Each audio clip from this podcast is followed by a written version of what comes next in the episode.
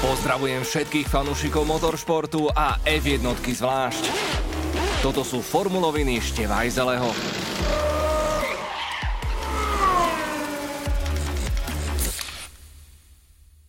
Najdivnejšie preteky, aké som kedy komentoval. A boli to vlastne preteky? Oficiálne áno, veď sme mali pódiovú ceremóniu a dokonca sa rozdávali aj body.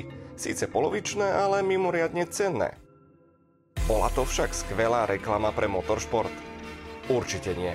Veľkú cenu Belgická 2021 vyhralo počasie. Suverénne, spôsobom štart cieľ. Opäť sa ukázalo, aká je príroda všemocná. Po štvorhodinovom čakaní sme videli len dve kolá za safety car a rozčarovaní fanúšikovia sa sklamane pobrali domov alebo vypli televízory. V minulosti sme zažili ohrozenie podujatia pre americký hurikán v Texase alebo tradičné japonské tajfúny. Pred 30 rokmi sa v austrálskom Adelaide odohrali najkračšie preteky v histórii. Kvôli pretrvávajúcemu lejaku trvali len 14 kôl. Tento rekord bol však tento raz prekonaný. Čo sa dalo spraviť inak? Mohli sa preteky presunúť napríklad na pondelok? Žiaľ nie. Formulový cirkus je v neustálom pohybe. Už počas prebiehajúcej veľkej ceny je väčšina týmu na odchode na ďalšie podujatie. V tomto prípade do holandského Zandvortu. Čo by ešte nebol ten hlavný problém, veď ten je vzdialený len 300 km. Predstavte si však, že by ste museli prebukovať stovky hotelov.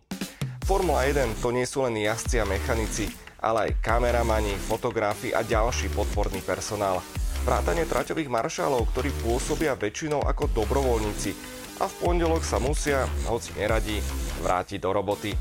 Ani si nechcem predstaviť, pod akým tlakom bol riaditeľ pretekov Michael Massey. Bezpečnostný aspekt bol nespochybniteľný. Šofér Medical Car predvádzal fantastickú jazdu, respektíve tanec pomedzi dažďové klapky. Úplne na hrane.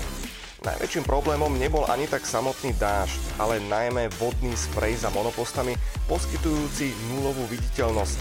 Už a potom tu máme nezanedbateľný komerčný aspekt.